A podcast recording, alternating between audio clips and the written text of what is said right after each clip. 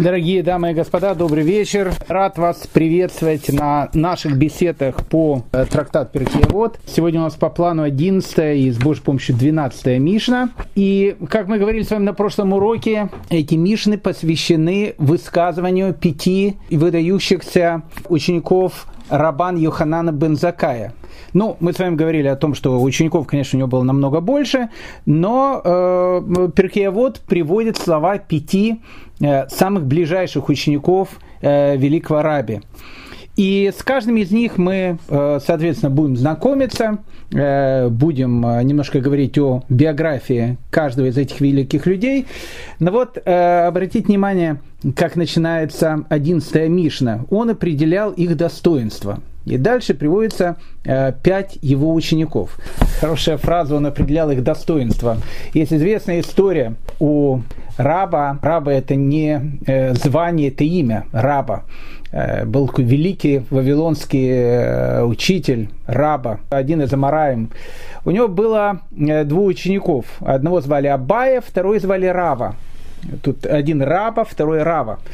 И вот Абая и Рава, когда они были маленькими детьми, они учились э, у своего учителя Раба.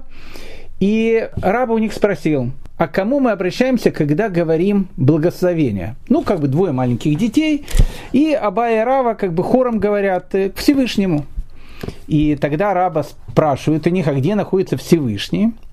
И тогда Рава тут же показал на потолок, а Абая выбежал на улицу и показал на небо. И тогда их великий учитель Раба, он сказал, что вы оба станете великими раввинами.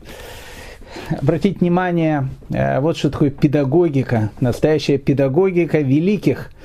Двое учеников, э, двое совершенно разных учеников – на один и тот же вопрос они ответили совершенно одинаково. Где находится, э, кому мы говорим благословение? Всевышнему. А где находится Всевышний? Рава показывает на потолок, а Бая выбегает на улицу и показывает на небо. Два совершенно разных темперамента. Если бы э, учителем был бы не раба, э, скажем так, э, не самый э, лучший учитель, таких как сейчас, к сожалению, очень-очень много, что бы он мог бы сделать? Он мог бы, допустим, наказать Абаю, который выбежал на улицу. Ну, как бы учитель спрашивает, где Всевышний, он выходит, выбегает в коридор и в окно начинает показывать, он где-то там. А, ну, наругал бы его, и, может быть, Абая на следующий вопрос, который ему задали, не отвечал бы с такой прытью. Либо учитель мог быть быть совершенно другим. Он мог бы, на, наоборот, наказать траву, потому что он не активный. Э, он спрашивает, где Всевышний, он стоит так, ну вот он там и показывает на потолок. Поэтому, что мы видим у великих учителей, что мы видим у рабы? О том, что он определяет достоинство каждого из своих учеников. Поэтому 11 э, Мишна, она таки начинается. Он определял их достоинство не недостатки, а достоинства каждого из своих учеников. А у каждого из его учеников были совершенно разные достоинства. И эти достоинства надо понять, потому что иногда они, прошу прощения, Леавдель за такое сравнение, прям как э, Чингачкук, змеиный глаз и так дальше, потому что, ну, ну как, вот достоинство, э, как покрытый известью колодец, э, или как боится согрешить, или как источник воды, в котором, в которой, в котором пребывает бывает, еще русский перевод такой, то есть э, достоинство, он был достойный человек, как источник воды, в котором пребывает. Ну, как бы, если человеку сейчас дать такую характеристику, непонятно, как бы э, к нему бы отнеслись другие товарищи. Но э, Раби Йоханан бен Закай дает каждому из своих учеников именно такое определение их э, самых главных качеств, и мы сейчас постараемся в этом как раз с вами и разобраться. Пять величайших учеников Рабана бен Закая, так что садитесь поудобнее, мы начинаем. Ну, первый из учеников э, Рабана Ханан бен Закая, мы с ним познакомились на прошлом нашем уроке. Раби Лезер бен Урканус. Мы беседовали с вами о его биографии. Э, его достоинства, как покрытый известью колодец. Буквально минуту, и мы поговорим об этом. Что значит, как покрытый известью колодец? Он был очень хороший человек, э, совершенно потрясающий. И в чем же заключалось его выдающееся качество? Он был похож на колодец, который был покрыт известью. Э, то, что на, на, на, на иврите называется бурсут Ну, очень хорошее такое достоинство, надо разобраться, что это значит, такое достоинство. А второй из его учеников, с ним как раз мы сейчас и познакомимся, это Раби Ишуа бен Ханани. У Раби Ишуа бен Ханани вообще странное какое-то определение написано «счастливо родивший его». То есть, интересно, все его достоинство заключалось в его маме. Ну, я понимаю, что э, у каждого еврея самое главное в жизни после Акудыш Баругу, это, понятно, его мама. Тут, э, тут ничего не поделаешь. Аидыша мама, как бы она, в общем, это э, само определение еврейского существования. Но тут сказать, что главное достоинство великого учителя э, было то, что мама была им счастлива, это надо понять, о чем, о чем тут идет речь. И поэтому мы в этом сейчас тоже с вами разберемся. У нас еще есть Раби Йоси, у которого определение о том, что он был хасид, ни много ни мало, мы тоже это разберем. Раби Шимон бен Натаниэль. Раби Шимон бен Натаниэль, он э, в данной ситуации у нас, э, ну, я прошу прощения, темная лошадка, потому что практически больше нигде, не практически, а больше нигде в Талмуде Раби Шимон бен Натаниэль не, не упоминается, он упоминается только в наших Мишнах, а вот еще э, там три Мишны подряд, они будут говорить о его высказываниях. А, и больше в Талмуде его о нем ни о чем не говорится. Написано, что он боится согрешить. Интересно, э, качество такое боится согрешить. А Раби Йохан бен Закай не боялся грешить, а Раби Лезер бен Урканус не боялся согрешить. Почему, почему именно его качество такое не боится согрешить? Ну и, наверное, самый загадочный из всех этих учеников, э, сам талантливый, потому что по одной из точек зрения, которую мы будем смотреть в следующей Мишне, если всех мудрецов Торы посадить на одну чашу весов, а на другую чашу весов посадить раби Элазара бен Араха, то раби Элазар бен Арах он перевесит. Э, необычный совершенно мудрец, э, совершенно необычная история его жизни, когда он забыл полностью всю Тору, которую он когда-либо учил. Его, подобно как маленькому ребенку, будут потом учить каким-то основам Торы. Интересная вещь. Мы насчет раби Элизара бен Араха, одного из самых талантливых учеников Рабана Иханан бен Закая, с ним сейчас познакомимся. Он источник, вода в котором пребывает. И мы сейчас попытаемся понять, что это такое. Ну, давайте сначала биография Раби Ишуа бен Ханани, а потом начнем э, идти дальше, разбирать. Мы с вами говорили о том, что Раби Ишуа бен Ханани и Раби Лезер бен Урканус, э, двое друзей, э, которые так не похожи друг на друга. Э, Раби Лезер бен Урканус из очень богатой семьи, если так можно сказать, в еврейских мудрецах человек статный, высокий, вот, человек очень такой строгий, левит. И Раби Ишуа бен Ханания, человек небольшого роста, видимо, не очень такой, ну, скажем так, э, симпатичной внешности. Э, как говорила моя бабушка, есть мужчина чуть лучше, лучше обезьяны, он же котируется.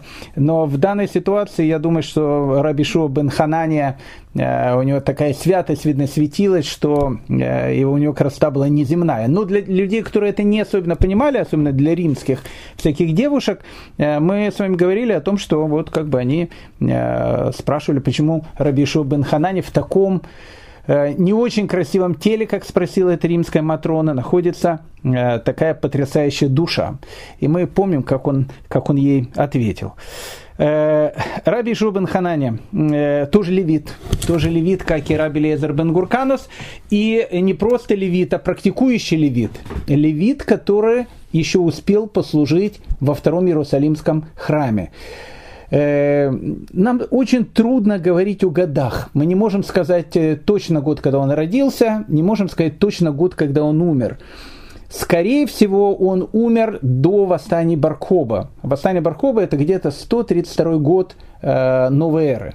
А если он служил в Иерусалимском храме, значит, ну, как минимум, там, в 67 году, ну, грубо говоря, э, ему было лет 20. Э, значит, он ну, как минимум, наверное, был э, года, наверное, 47-го, 40-го, 47-го года новой эры. То есть это можно, можно считать. Он прожил очень длинную жизнь. Не написано, сколько лет он прожил. Раби Йоханан бен Закай прожил 120 лет, Раби Шо бен Хананя ну, дожил до глубокой старости. И, то есть, ну, вот это вот предел его жизни. То есть, обычно, когда пишут его годы жизни, это первый век новой эры, так называемой, и первая половина второго века новой эры. Но Раби Ишуа бен Ханани еще успел, как я сказал, послужить в Иерусалимском храме левитам.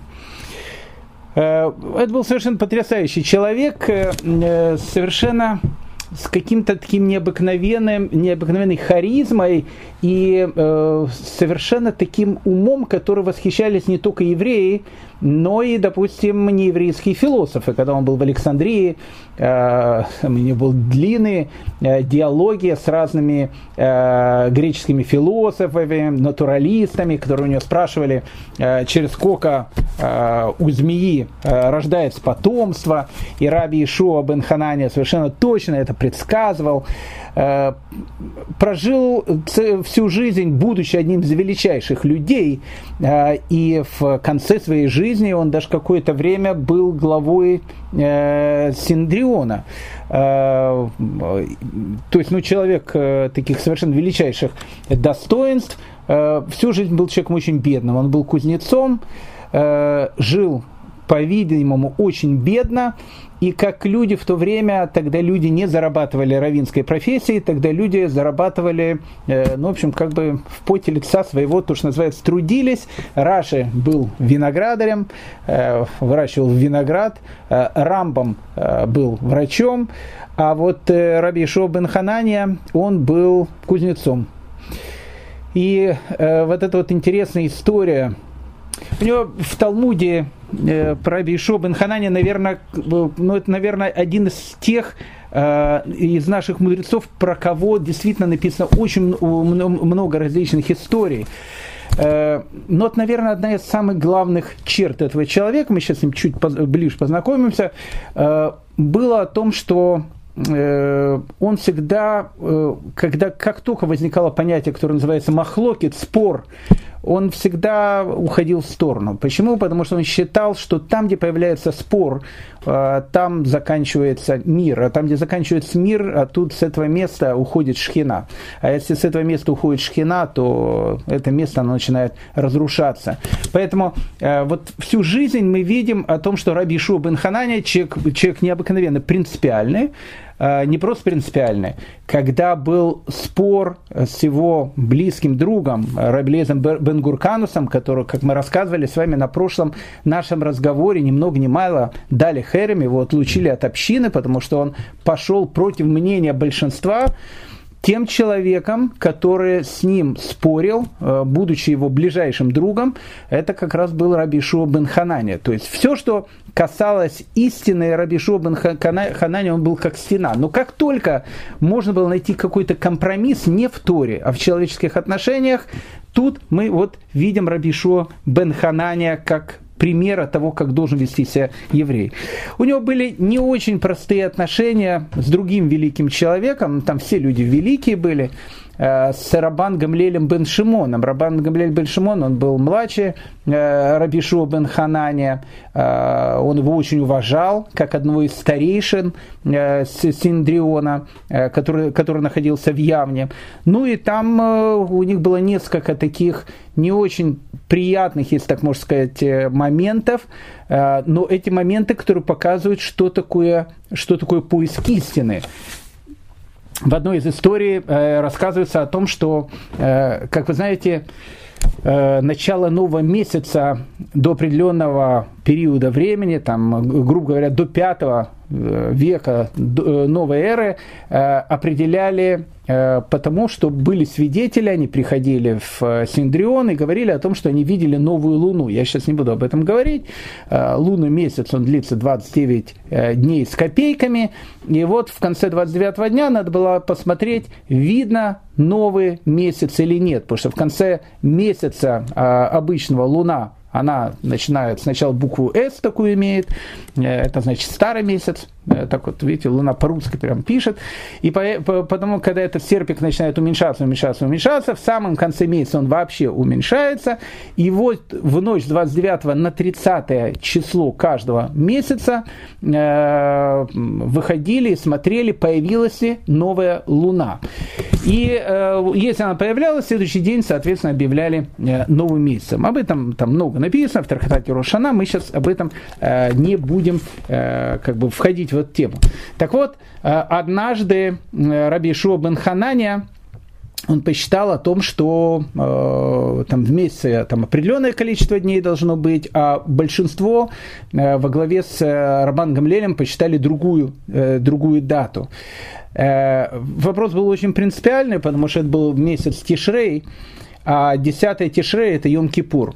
Э, поэтому, грубо говоря, по мнению Рабан Гамлеля, Йом-Кипур должен наступить на один день позже, а по мнению Раби Шуа бен Ханани, Йом-Кипур должен был наступить на один день раньше. Так э, Рабан Гамлель для того, чтобы не было споров о том, что есть каких-то два разных мнения, приказал о том, чтобы Раби Шуа бен Ханани пришел к нему в дом, держа с собой там э, посох, сумку, э, кредитную карточку, ну, в общем, любые, все виды мукцы, которые только можно иметь, для того, чтобы всем показать о том, что тот день, который Раби бен Хананя считает Йом-Кипуром, Йом-Кипуром не является.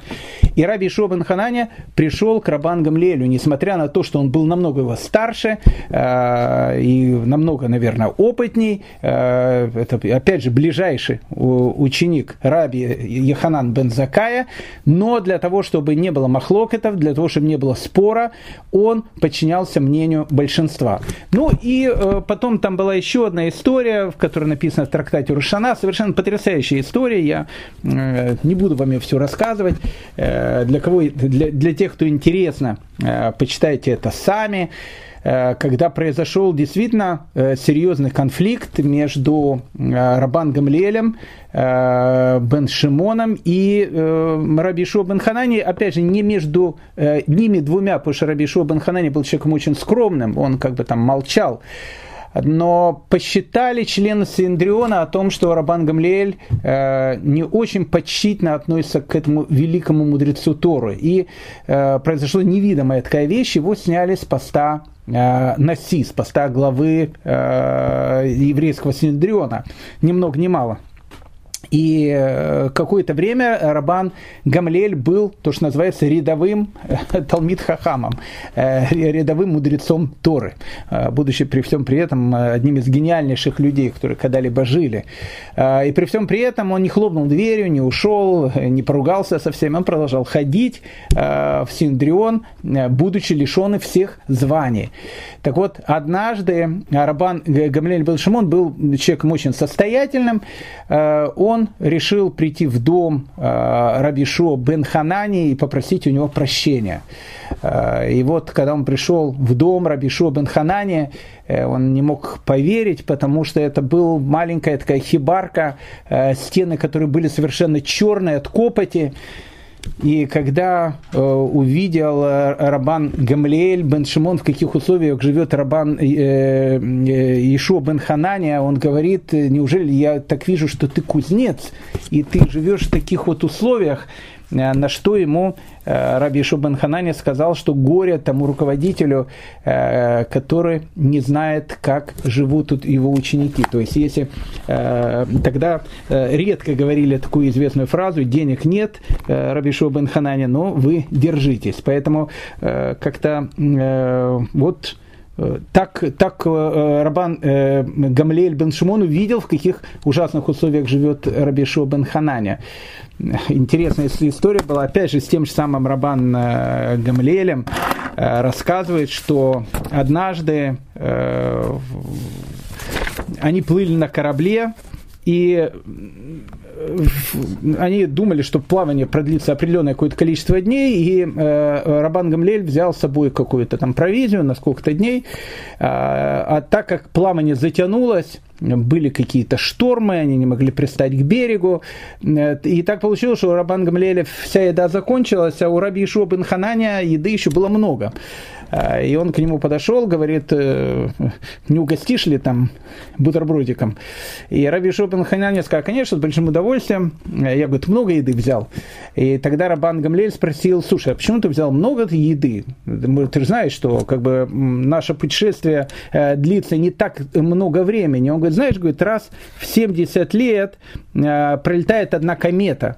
И когда она пролетает, начинаются всякие э, на море э, катаклизмы и плавание, оно могло затянуться. И так как я вычислил э, о том, что комета, как раз, которая раз в 70 лет должна пролететь, пролетает час, я взял больше еды. Раби, Рабан Гамлель был просто поражен мудростью Раби Шобен Хананя, который вычислял, даже когда летают кометы, и он сказал, что он восхищен ему мудростью. Он сказал, знаешь, говорит, ты э, говорит, не восхищайся моей мудростью, а ты э, познакомься с Рафилезером э, Хисми и Рафилезером Бен Нуру, э, которые могут посчитать каждое количество каждой капли в море.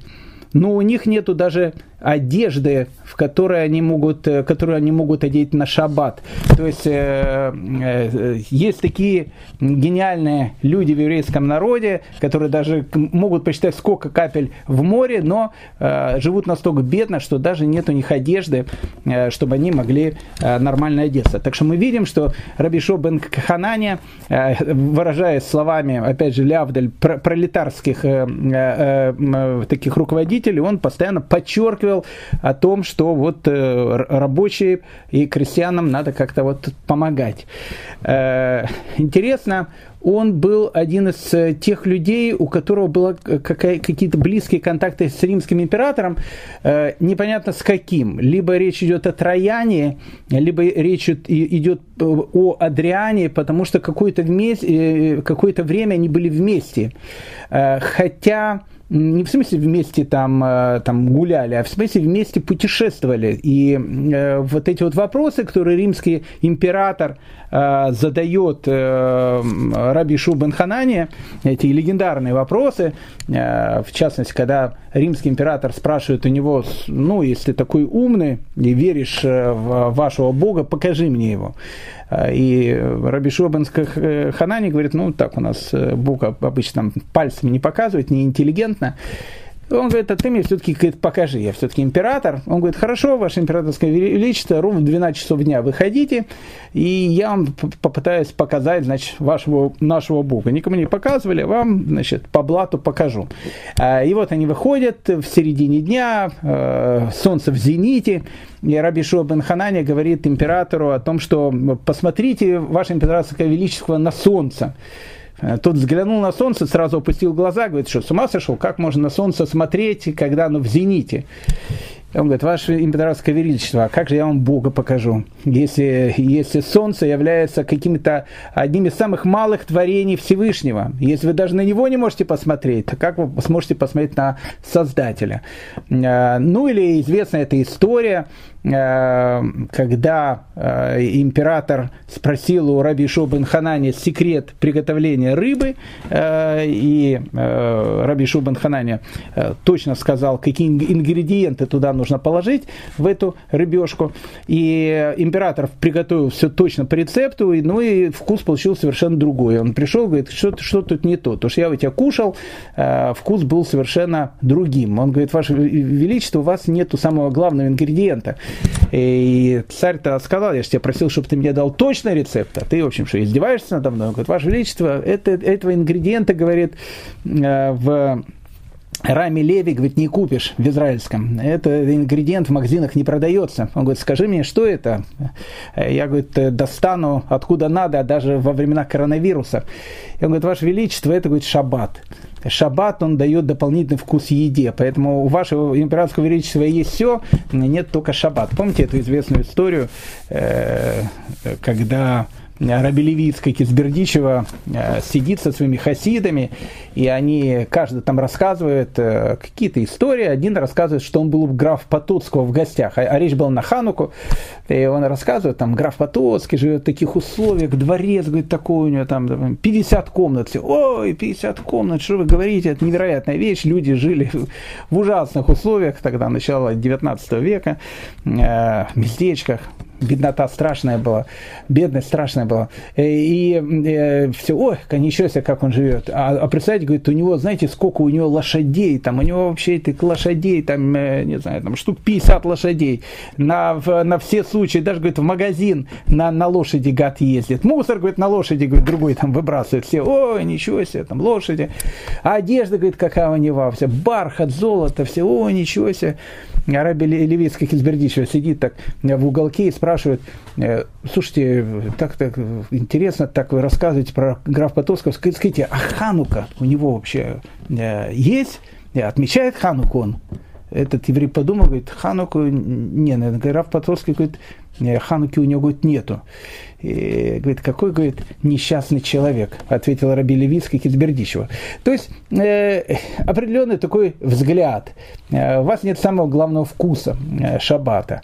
Э, вот эти вот различные истории, э, которые происходят э, в качестве диалога Раби Шуа бен Ханани с римским императором, э, Опять же, непонятно с каким. Есть предположение, что это был император Адриан, э, который был в земле Израиля, потом переехал в Египет, поехал в Египет на какое-то время, говорят, что Раби Шуа бен Ханани был с ним, и именно тогда происходят вот эти вот э, диалоги известные, которые записаны. Э, хотя Раби Шуа бен Хананя сразу же после войны, страшной вот первой войны после с Римом, так называемой этой вот первой иудейской войны, когда был разрушен и храм, и Иерусалим в 70-м году новой эры, э, он был среди делегации, которая ездила в Рим э, и которая занималась э, в первую очередь выкупом еврейских пленных. Э, рассказывают, что однажды Рабишуа бен Хананя э, был в, каком-то городе, и ему сказали о том, что в тюрьме находится маленький мальчик. Это время было страшное.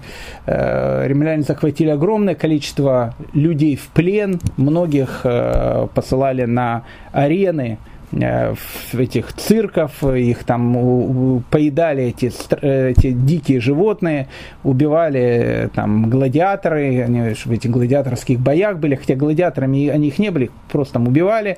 Э, ну, в общем, это было страшное время, не, не, не, об этом много можно рассказывать. Большинство были проданы в рабство, и вот, опять же, будучи в каком-то городе, мы сказали, что в тюрьме находится молодой мальчик, у которого такие э, очень красивые вьющиеся волосы и очень красивые глаза.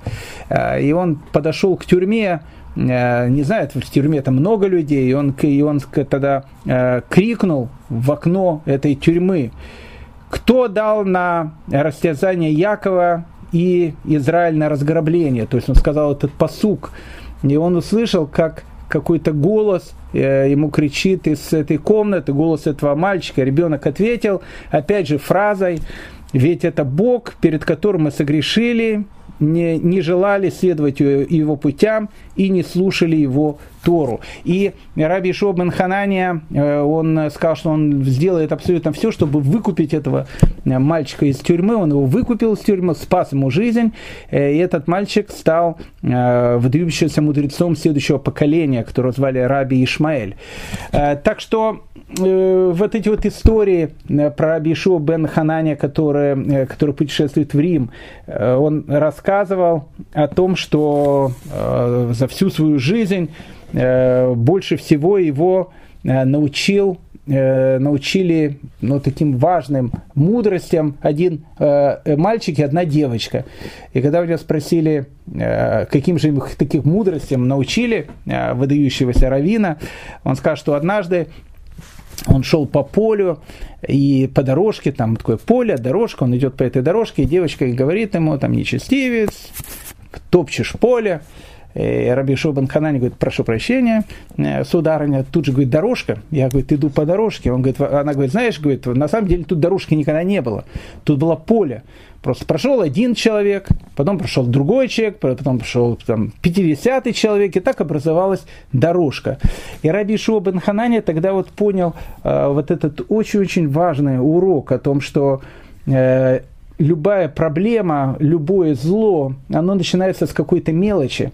И когда происходит вот эта вот маленькая мелочь, на нее даже э, человек не обращает внимания. Но потом, э, в результате большого количества этих мелочей, из э, маленьких незаметных проступков вырастает какая-то большая-большая проблема, которая есть у человека, точно так же, как на этом поле образовалась дорожка. Но первый человек, который там прошел, он считал, что он вообще даже ничего не, а, не, не вытоптал, но когда много людей проходили постоянно, вот получилась такая дорожка. Это то, чему его научила э, девочка. А мальчик, он сказал, научил его э, еще одной важной мудрости. Однажды э, он шел по дороге, подошел к развилке дорог, э, я думаю, камня там не было, не было написано, прям пойдешь там от Змея Горыныча, э, значит, пойдешь налево, пойдешь, в смысле, налево пойдешь, направо пойдешь, в Ликут попадешь. Ну, где-то такого типа, может, там были надписи, но он не знал, куда идти, одним словом, и он встретил мальчика, и говорит ему, слушай, как мне добраться до города? Он говорит, Рэбе, знаете, у нас, говорит, есть тут две дороги. Есть, говорит, одна дорога длинная, но короткая, а есть вторая дорога короткая, но длинная. Э, Раби Шуа бен Ханан сказал, слушай, покажи мне дорогу, которая короткая, но длинная. Он говорит, вот, пожалуйста, вот, э, пожалуйста, тропинка, прямо попадете в город. И действительно, немножко прошел, смотрит прямо городские стены уже рядом, уже вот-вот-вот. Э, действительно, очень короткая такая дорога, но подойдя э, чуть ближе, он увидел, что там находятся сады, э, заборы, и невозможно пройти. И он походил там немножко, ему пришлось вернуться обратно на то место, с которого он и э, начал свой путь в город. И видит этот мальчика, сидит, опять же, на, дороге, семечки, наверное, жует, и он говорит ему, мальчик, слушай, ты, ты же мне сказал, что эта дорога короткая. Он говорит, Рэба, во-первых, я ему скажу, дорога короткая, но длинная. Она действительно короткая, но длинная длинная. А вот эта дорога, она длинная, но короткая. И тогда Раби Шуа бен Хананя усвоил еще один, как он говорил, очень важный урок в жизни. Бывают э, какие-то вещи, которые кажется, что человек может чего-то достичь каких-то, каким-то очень легким э, путем, но неправильным. И этот легкий путь может дать ему такие огромные проблемы. А иногда человек может, э, умный в город не пойдет, как говорится в известной э, латинской поговорке, а умный иногда гору обойдет. Иногда лучше обойти в гору, ты придешь намного раньше к цели, чем тот человек, который начнет на нее влазить, и потом, как Суворов, будет, в общем, э, слазить по Альпам со своими товарищами. Так что это раби Ешо, Ешо бен Хананя, человек, э, о котором сказано о том, что счастливо родившее его. Ну, давайте э, сначала посмотрим, что такое счастливо родившее его, потом э, начнем говорить про колодцы, потому что у каждого из наших мудрецов, как я сказал, было какая-то, какое-то из, из их достоинств, которое определяет раби Йохан бен Закай. Ну, что это значит? Счастливо э, родившая его. Ашрей и Еладето. То есть э, вот, счастлива та, которая его родила. Интересно, что есть мидраж, э, который, э, который говорит э, о том, что когда Машера Бейну, он выходил из э, э, Мешкана, его встречал народ, и видел, как э, Машера Бейну светился, а мы знаем, что он когда спустился с горы Синай, он светился, и он покрывал свое, свое лицо еще таким специальным покрывалом, э, это был божественный свет, так когда это видели, народ говорил о Э, еладето, то есть, то есть э, э, да будет счастлива, которая его родила. интересная такая вот вещь. Мы видим, что еще некоторые, некоторые наши персонажи, им дается точно такая же вещь. Ну, допустим, известная история про Раби Ишуа и Раби Йося Коина. Мы ее можем чуть-чуть дальше прочесть, но, но она просто нужна, потому что тут то же самое. Раби Ишуа и Раби Йося Коин шли по дороге, они решили поучить Маасе Меркава, то есть они решили поучить ни много ни мало тайну божественной колесницы, одной из самых таких э, загадочных, таинственных частей тайной Торы. И когда Раби Ишуа начал говорить, в небе чудесным образом возникло облако, появилась радуга, э, вокруг раввинов собрались ангелы, внимая каждому их слову. Когда Раби Йоси рассказывал об этом Раби Ханан бен Закай, тут сказал, обратите внимание, счастливы вы и счастливы ваши мамы и счастлив я, что у меня есть такие ученики. Опять мы видим вот это вот выражение. Э, счастливы вы, счастливы ваши мамы, Ашрей и Яладето. Почему вот такое вот странное, э, странное такое определение? Э, Раби Шо бен Ханани, его главное достоинство, что его мама, она счастлива. В Авода Раби Натан это как бы еще одна версия Перкея Авода, Э, написано, что качество раби Ишуа бен Ханани нелегко прорывать тройную нить. Я не буду сейчас говорить, что такое тройная нить. Нас в данной э, ситуации интересует мнение морали из Праги, который, который дает трактовку этому. Что значит нелегко порвать тройную нить? То есть мы видим, что э, раз в Аводы Рабинатан, вот в этой версии, написано, что его, его главное достоинство нелегко порвать тройную нить, а в нашей версии написано «счастливо родивший его», значит, тройная нить и мама Раби Юханан бен Закай имеют между собой какую-то связь, очень серьезную. Э, так вот, мораль из Праги, он дает нам э, разгадку. Он говорит о том, что в Талмуде написано, это известный такой факт, о том, что когда появляется человек, в его сотворении участвуют три партнера. Э, это Авину Шебешамаем, это наш Отец наш Небесный, Всевышний, это мать и это Отец. Э, и вот как бы у каждого э, человека есть три родителя. Всевышний, мама и папа. Так мораль из Праги говорит, что мама обеспечивает человека материальными аспектами бытия. А, то есть все, что связано так или иначе с материей, оно э, исходит от мамы человека. И когда человек э, делает материальность подвластной своей духовности, э, тогда написано, что действительно мать его становится счастливой. Что значит мать становится счастливой? Так как Э, понятие матери в данной ситуации, оно тут относится к понятию материальности. И когда у человека материальность, она становится вторичной, а духовной, станов, становится первичной, то о таком человеке говорят, что счастливо родившая его, которая видит о том, что человек, который рождается полностью с материальными э, такими главными э, порывами э, своего существования, которые у него есть, он их как бы побеждает себе, у него побеждается духовность. Поэтому э, не случайно, когда мы видим, что вот, вот то, что мы читали, Раби Ишуа э, и Раби Йоси Акоин, которые обсуждают массы Меркава, то есть когда они видят, э, что происходят чудеса, радуга проявляется, там э, ангелы начинают летать. То есть мы видим, что мир вокруг Раби Йоханан бен Закая он э, отходит на второй план, на первый план э, появляется духовность. И вот тогда вот мы видим, что Раби Йохан бен Закай говорит, счастливы вы и счастливы ваши матери. То есть, э, когда мы видим, что у человека происходит то, что духовность, она выходит на первое место, а материальность на второе место, то такое, такое определение счастливо родивший его. Это серьезное такое э, очень определение э, достоинств Раби Ишуа бен Ханани. Э, Раби Лезер бен Урканус написано, как покрытый известью колодец. Тут интересно, потому что Раби Элиазар бен Арах, то есть последний из э, перечисленных тут пяти э, учеников Раби Йохана Бензакая, написано как источник воды, в который пребывает.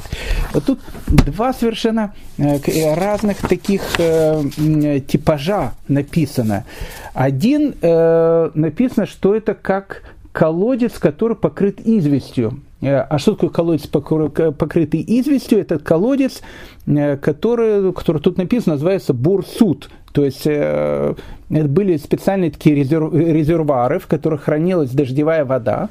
Она, соответственно, наполнялась в эти резервуары в, в период дождей зимой, и потом на протяжении года из этих резервуаров люди могли, в принципе, брать питьевую воду. Так вот, э, такой резервуар, он называется бурсут, то есть э, покрытый известью колодец, э, сделанный так, чтобы ни одна из капель из этого резервуара никуда не уходила.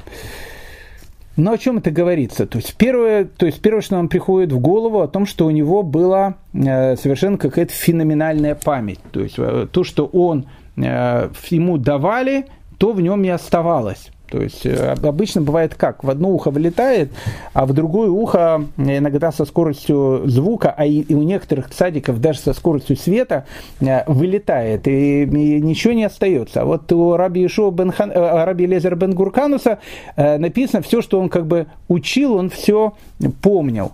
Э, по этому поводу есть совершенно потрясающая такая история, что один хасид э, приходит к Рэбе и спрашивает Рэбе, говорит, Рэбе, э, слушайте, все забываю. Вот учу Тору, проучил, прошло там неделя, и не помню ничего. Проучил там Гмару, выучил там страницу, две-три, прошло там, там месяц, как будто и не учил.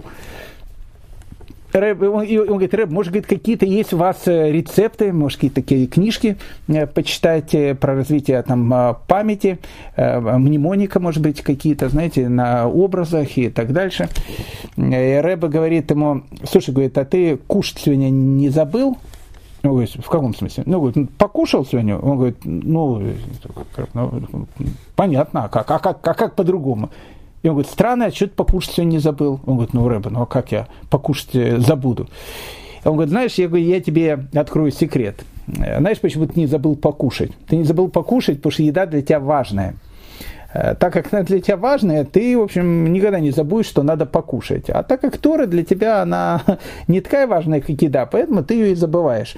Вот тогда, когда для тебя Тора станет такая же важная, как еда, тогда, говорит, не волнуйся, тоже ничего не будешь забывать.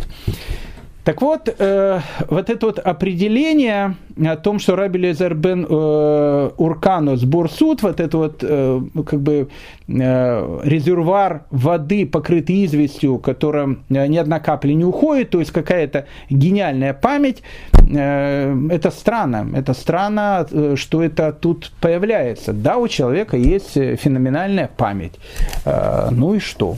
А у другого человека есть, он может такой, там, не знаю, там, э, гутоперчивый мальчик. Он, он, э, этот э, человек, это, этот человек может там, я не знаю, сгибаться, такое впечатление, как он резиновый, там, ноги, руки, такой круг и так дальше.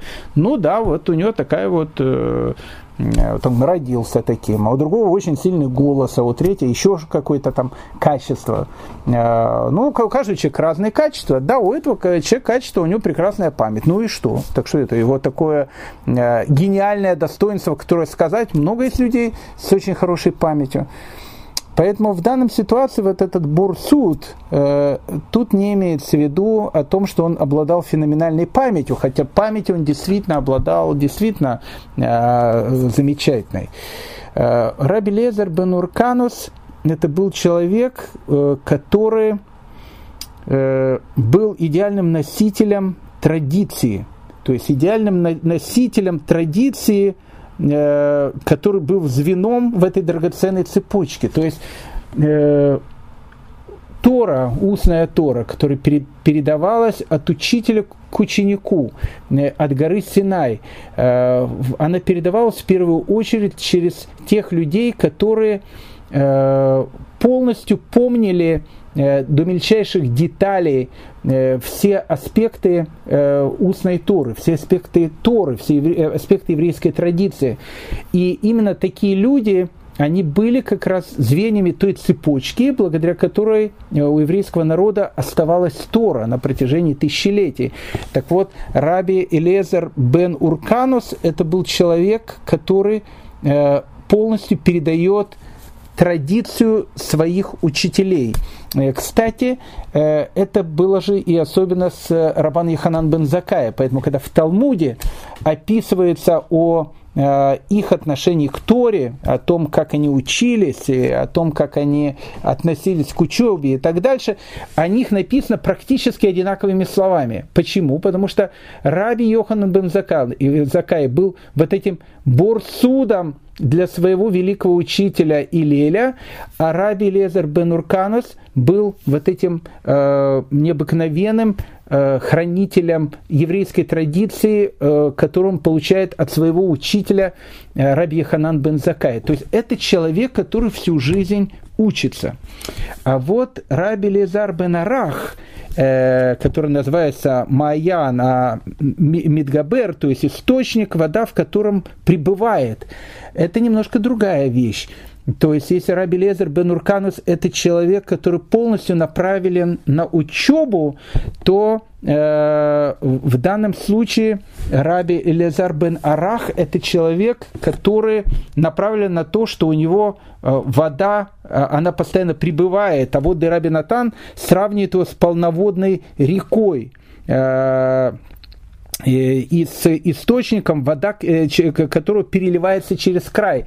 То есть Раби Лезар э, бен Арах в данной ситуации это идеальный учитель. То есть тут две особенности. Раби Элиезер бен Урканус – гениальный передатчик традиции, который направлен в первую очередь не на преподавание другим, а на сохранение еврейской традиции, и он является там самым таким большим знатоком еврейской традиции, а Раби Лезар бен Арах – это человек, который является э, в первую очередь учителем. Э, раз начали говорить про э, Раби Элиазара бен Араха, надо сказать о нем пару слов. Как я сказал, что один из самых таких интересных учеников действительно был необычным учеником, Э, рассказывает, э, написано в трактате э, Хагига. Однажды Рабан Яханан бен Закай ехал на осле, а Раби Алазар бен Арах следовал за ним. Раби Алазар попросил, Раби, научи меня чему-нибудь из тайн Торы. Раби Йоханан бен Закай ответил, разве я не учил вас, что тайны Торы не учат в одиночку? Сказал Раби Лезар, Раби, разреши мне сказать одну вещь, которую вы научили меня. Раби Яханан э, бен Закай ответил, говори. Тут же Рабан Яханан бен Закай слез со сла, облачился в талит и сел на камень под оливковым деревом. Спросил его Раби Лезар, Раби, почему вы слезли со сла? Раби Ханан ответил, разве возможно, чтобы я сидел на осле, когда ты говоришь тайны Торы? Ведь при этом присутствует шхина, и нас сопровождают ангелы.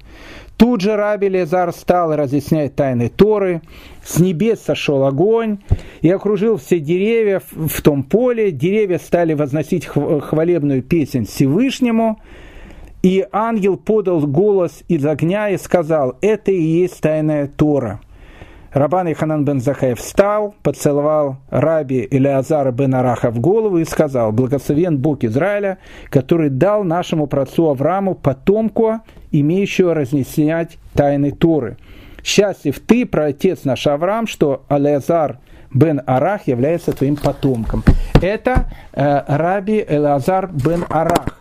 То есть он не просто учитель, э, то есть он не просто источник, э, из которого вода переливается, то есть он, безусловно, учит, но он и еще один из гениальнейших учеников э, раби э, Иханан бен Закая.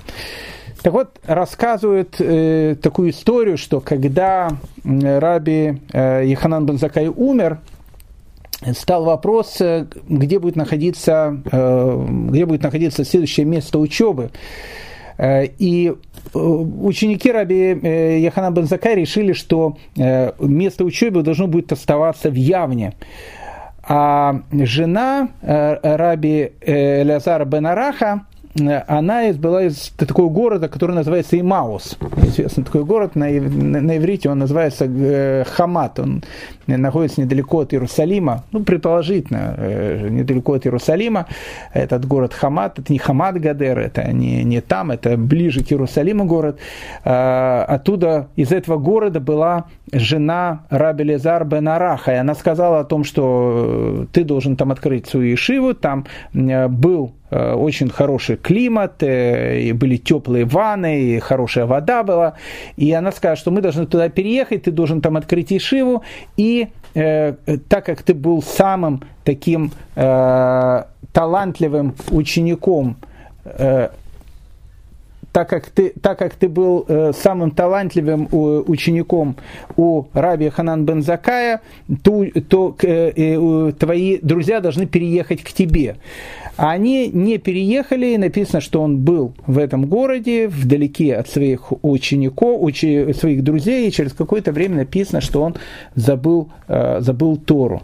Э, почему это произошло, там непонятно, там приводится э, в Талмуде история про специальные воды Диамсета, которые лиши, лишили Израиль десяти колен. Мы не будем сейчас говорить об этих вещах, от, э, про вино э, Пригиса, очень дорогое вино, что написано, что эти вещи, они отдаляют людей от Торы. Интересная очень такая вот вещь, она написана в Талмуде. Но как бы не будем сейчас сюда заходить в эту историю, но закончилось все очень трагически, потому что Раф Леазар бен Арах, он полностью забыл Тору. Э, и через некоторое время, то есть самый гениальный э, ученик Рабан Яханан бен Закая совершенно забыл всю ту Тору, которую он учил от своего учителя. И в Талмуде э, написано, что когда его начинали учить заново читать, э, чтобы он начинал э, вспоминать Тору, там, где фраза была написана «Ахода Шазелахем», то есть этот месяц будет для вас началом нового месяца, как написано в книге Шмот. Он путал буквы и читал Ахереш, а я либам, то есть из сердца, их сердце безмолвствовало. То есть он э, э, э, фразу, которая была написана в Торе, он даже ее не мог правильно прочесть. Э, вот это была такая вот э, необычная и трагическая судьба э, Раф Лязара Бенараха, но опять же написано в Талмуде, что все закончилось хэппи-эндом, он как бы Тору вспомнил. Итак, Раби Лезер Бен Урканус, мы с ним познакомились, Э, это бурсут, вот это покрытый известью колодец, э, идеальный э, передатчик традиции, не теряющий ни капли написано. Раби Элиазар Бенарах, то есть мы с ним тоже познакомились, как источник, вода которого, в котором только пребывает, то есть он не, не только учится, но она переходит у него через край, и он еще учит других. Раби Шо Бен Хананя, Э, счастливо родившие его. То есть мы это тоже сказали, э, э, что это значит. Остается у нас два еще из учеников Раби Йоханан бен Закая. Это Раби Йоси и Раби Шиман бен Натаниэль. Раби Йоси написано о том, что он хасид. Но что такое хасид, мы уже с вами говорили э, в свое время. Э, и Раби э, Йоси, он, он упомянут в Талмуде, в частности, он упомянут в трактате Шаббат, там, где идет э, размышление о том, что э, можно ли передавать не еврею письмо, э, чтобы он передал его в какое-то там другое место, Э, потому что вполне вероятно он это э, сможет э, там ехать и там работать ради евреев в шаббат. Ну, опять же, не буду всю эту тему сейчас смотреть. И в конце концов мудрецы, они постановили так, что письмо можно не еврею передавать, если это начало недели, потому что мы как бы рассчитываем, что до шаббата он его передаст, а если это конец недели, то передавать нельзя, потому что вполне вероятно он как бы начнет нарушать шаббат ради того, чтобы что-то сделать для евреев. И хотя э, мудрецы сказали, что в самом начале недели э, можно это делать, и как бы ничего э, от этого не будет, э, но написано о том, что э, Раби Йоси, он э, никогда не передавал письма. Э, никогда не передавал письма. Почему? Потому что он был то, что называется хасидом, то есть он был таким благочестивым. Э, обратите внимание, вот в этой вот кусочке, который, который мы с вами э, читали, с трактата Хагига, когда э, каждый друг другу передает какие-то тайны Торы. Э, помните, вот, э, вот это еще одна особенность Раби Йоси. Помните, Раби Ишуа и Раби Йоси, Коин, вот этот наш Раби Йоси, шли по дороге, они решили получить значит, т, вот этот таинственный трактат «Масса Меркова», «Тайна божественной колесницы», когда Раби Ишуа начал говорить, в небе чудесным образом возникли облака. Ну и появилась радуга и так дальше. Но вот самое главное в конце, когда Раби Йоси рассказывал об этом Раби Юханан бен Закай, тут сказал, что счастливы вы, счастливы ваши матери. Обратите внимание, что говорит Раби Йоси. Раби Йоси не говорит э, что-то о себе он говорит о том, как учил Тору э, его друг Раби Ишуа э, бен Хананя. То есть это человек, который не обращает внимания на себя, то есть он готов, э, готов э, рассказать другому какие-то чудеса, которые он видел, не связанные с ним, хотя и над ним тоже ангелы летали, когда он Тору учил, но вот, вот эта вот радуга, этот голос ангелов, которые они слышали и так дальше, он это передает про своего друга, а себя как бы ставит на второе место. Вот это вот еще одна из качеств хасидута, э, хасида, поэтому Раби Йоси, он действительно э, благочестивый. Э, Рабин Шиван бен Натаниэля, как я сказал, одна из самых таких э, таинственных личностей у нас в, не, не в смысле, что он таинственная личность, в смысле о том, что, к сожалению, про этого великого человека практически ничего не известно. То есть у нас есть его высказывания, Э, в следующих нескольких мишнах, и все, больше в Талмуде он не упомянут. Но вот Раби Шимон бен Натаниэль написано, что он боится согрешить э, боится согрешить, э, через одну миш, Мишну будет написана потрясающая история, мы ее будем разбирать, когда Раби Йохана Бензакай каждому из наших героев задаст вопрос, а пойдите-ка вы Э, там э, на улицу, посмотрите, как живут люди, и скажите, какое э, самое главное качество должно быть у человека. И каждый из них даст какой-то ответ. Кто скажет, там, хороший глаз, там, и так дальше. Ну, в общем, мы будем подробно об этом говорить. Так вот, Раби Шимон бен Натаниэль скажет, что главная и самая лучшая черта человека – это дальновидность. Э, это очень-очень важная вещь. И поэтому написано, что он тот человек, который боится греха. А что такое дальновидность? Дальновидность – это когда человек в начале какого-то действия видит, чем оно закончится. Э, помните, это тот ответ, который дают мудрецы раби Александру, э, Александру Македонскому, который сказал, спрашивал, кто является мудрым, ему ответили, мудрым является тот, кто видит начало. То есть тот, кто в начале видит, чем это действие закончится. Так вот, э, боязнь греха Раби Шимон бен Натаниэля, она как раз на этом и зиждилась. Э, то есть он в каждом действии, в котором может быть сейчас э, и нету ничего предосудительного, он видел какие-то тонкости, которые в конце концов могли привести к чему-то плохому. Поэтому он боялся греха даже в том, в чем другой человек, э, э, может быть, никакого греха и не видел.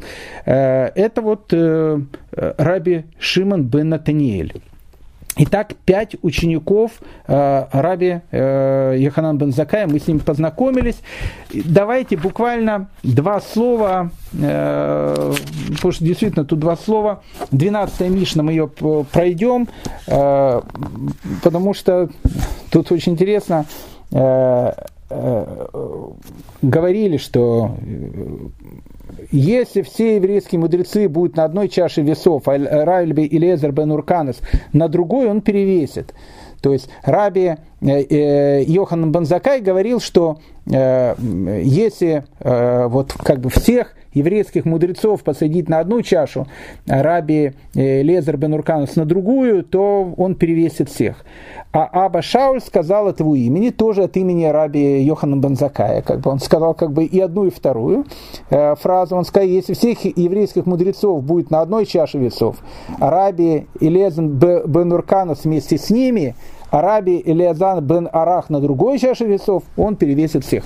Обратите внимание, э, Раби Йоханан бен Закай сказал, ну, как бы два совершенно э, разных таких определения. То есть он сказал, с одной стороны, он сказал, что самый выдающийся из его учеников это Раби Илезер бен Урканус, который у нас Бурсуд, который вот этот э, резервуар который не теряет ни капли воды, он считает о том, что это самое важное качество, которое у него есть, дальнейшая передача традиции.